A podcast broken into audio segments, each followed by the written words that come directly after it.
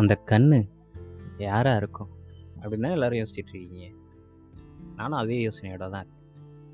So welcome back to mic with mister little நானும் காதலும் season one episode two மறைந்து போனாலே அப்படின்னு டைட்டில் வைக்க எனக்கும் ஒரு மாதிரி தான் இருந்துச்சு. பட் இருந்தாலும் இந்த கண்டென்ட்டுக்கு நம்ம அப்படி தான் டைட்டில் வச்சாகணும்.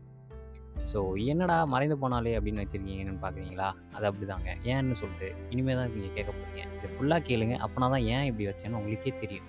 ஸோ வந்துட்டு யார் இந்த கண்ணு? அப்படின்னு சொல்லிட்டு நானும் ஸ்டன் நின்றுட்டேன் என் ஃப்ரெண்டு ஒன்று என் தோல் தட்டு என்ன? அப்படின்னானா வேற லெவல் ஐஸ்ரா வாட் அன் ஐஸ் யாஸ் அப்படின்னா அப்பா பீட்ரு தமிழில் சொல்லுங்கப்பா அப்படின்னா நான் ஒரு கவிதை மாதிரி சொல்லட்டுமா?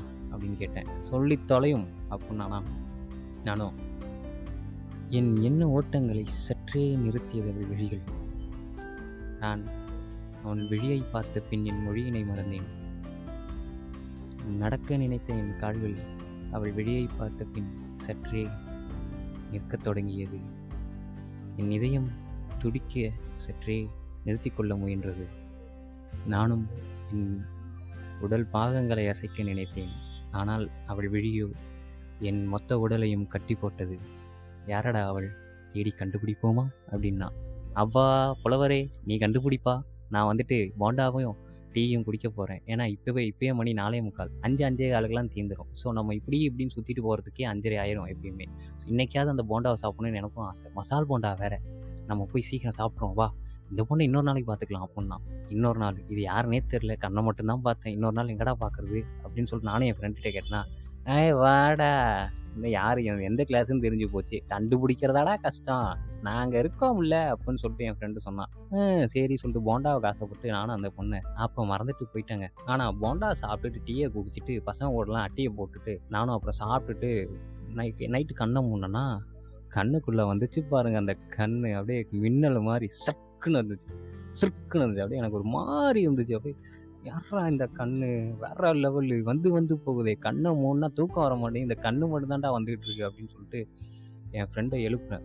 மச்சான் மச்சான் மச்சான் சொல்லிட்டு அவன் அற தூக்கத்தில் என்னங்கடா உங்களுக்கு பிரச்சனை? காதல் வந்துட்டா எங்களை ஏன்டா தூங்க விட மாட்டீங்க? சாவடிக்காதடா நாளைக்கு மேக்ஸ் டெஸ்ட் வேற இருக்குடா. போய் காலையில் எழுந்திரிச்சு ஒழுங்காக படிக்கணும்டா அப்படின்னா. அதெல்லாம் ரைட்டு.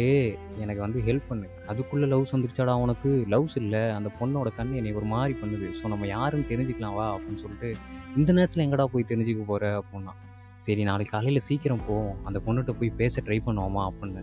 டே டே டூலேயே வாடா. டே ஒனில் பார்த்த டே டூலேயே பேச ஆரம்பிக்கிறியா. இவ்வளோ ஃபஸ்ட்டாக வாடா இருக்க நீ அப்படின்னா இல்லை எனக்கு யாரும் தெரிஞ்சுக்கணும் அப்படின்னு சொல்லிட்டு நானும் என் ஃப்ரெண்டுகிட்ட சொல்லிட்டு இருந்தேனா சரி அதுக்கு நாளைக்கு காலையில் எட்டு ஒன்பதுக்கே அங்கே போயிடலாம் அப்படின்னு சொல்லிட்டு என் ஃப்ரெண்டு ஒரு நல்ல ஐடியா கொடுத்தான்.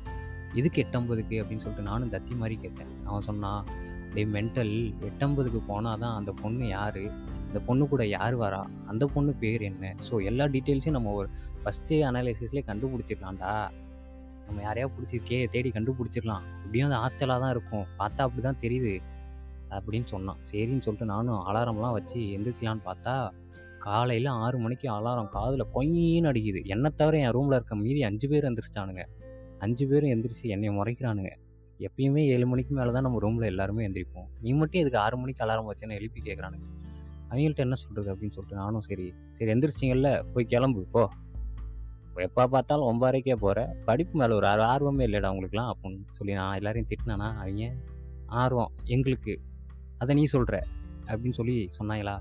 எனக்கே ஒரு மாதிரி ஆயிடுச்சு சரின்னு சொல்லிட்டு எல்லாரும் ஃப்ரெஷ்ஷப் ஆகிட்டு நானும் என் ஃப்ரெண்டும் எட்டரைக்கெலாம் சாப்பிட்டுட்டு திருப்பி ரூமுக்கு வந்துட்டு ஏன்னா சாப்பாடு மெஸ்ஸு வந்து கீழே. மேலே ஏறி ரூமுக்கு போயிட்டு எடுக்க வேண்டிய திங்ஸ்லாம் எடுத்துகிட்டு போகிறோம் எட்டு ஐம்பதுக்கு டிபார்ட்மெண்ட் வாசல்லே நின்றோம். ஏன்டா டிபார்ட்மெண்ட் வாசலில் நிற்கிறேன் அந்த பொண்ணோட கிளாஸ் ரூம் வாசலில் தானடா நிற்கணும் அப்படின்னு சொல்லிட்டு எல்லாரும் தானே கேட்குது அதுவும் கரெக்ட் தான். அந்த பொண்ணோட கிளாஸ் ரூம் வாசல் என் டிபார்ட்மெண்ட் வாசலுக்கு பக்கத்துலேயே தான் இருக்குது ஸோ நான் என் டிபார்ட்மெண்ட் வாசலுக்கு பக்கத்தில் நின்னோன்னா யாருக்கும் டவுட் வராது. ஸோ அதனால தான் நாங்கள் எங்கள் டிபார்ட்மெண்ட் வாசலுக்குள்ள எட்டு ஐம்பதுக்குலாம் நின்றுட்டோம் ஷார்ட் ஷார்ப் இந்த டைமில் மட்டும் நாங்கள் பங்க்சுவாலிட்டிலாம் பக்காவாக மெயின்டைன் பண்ணுவோம்.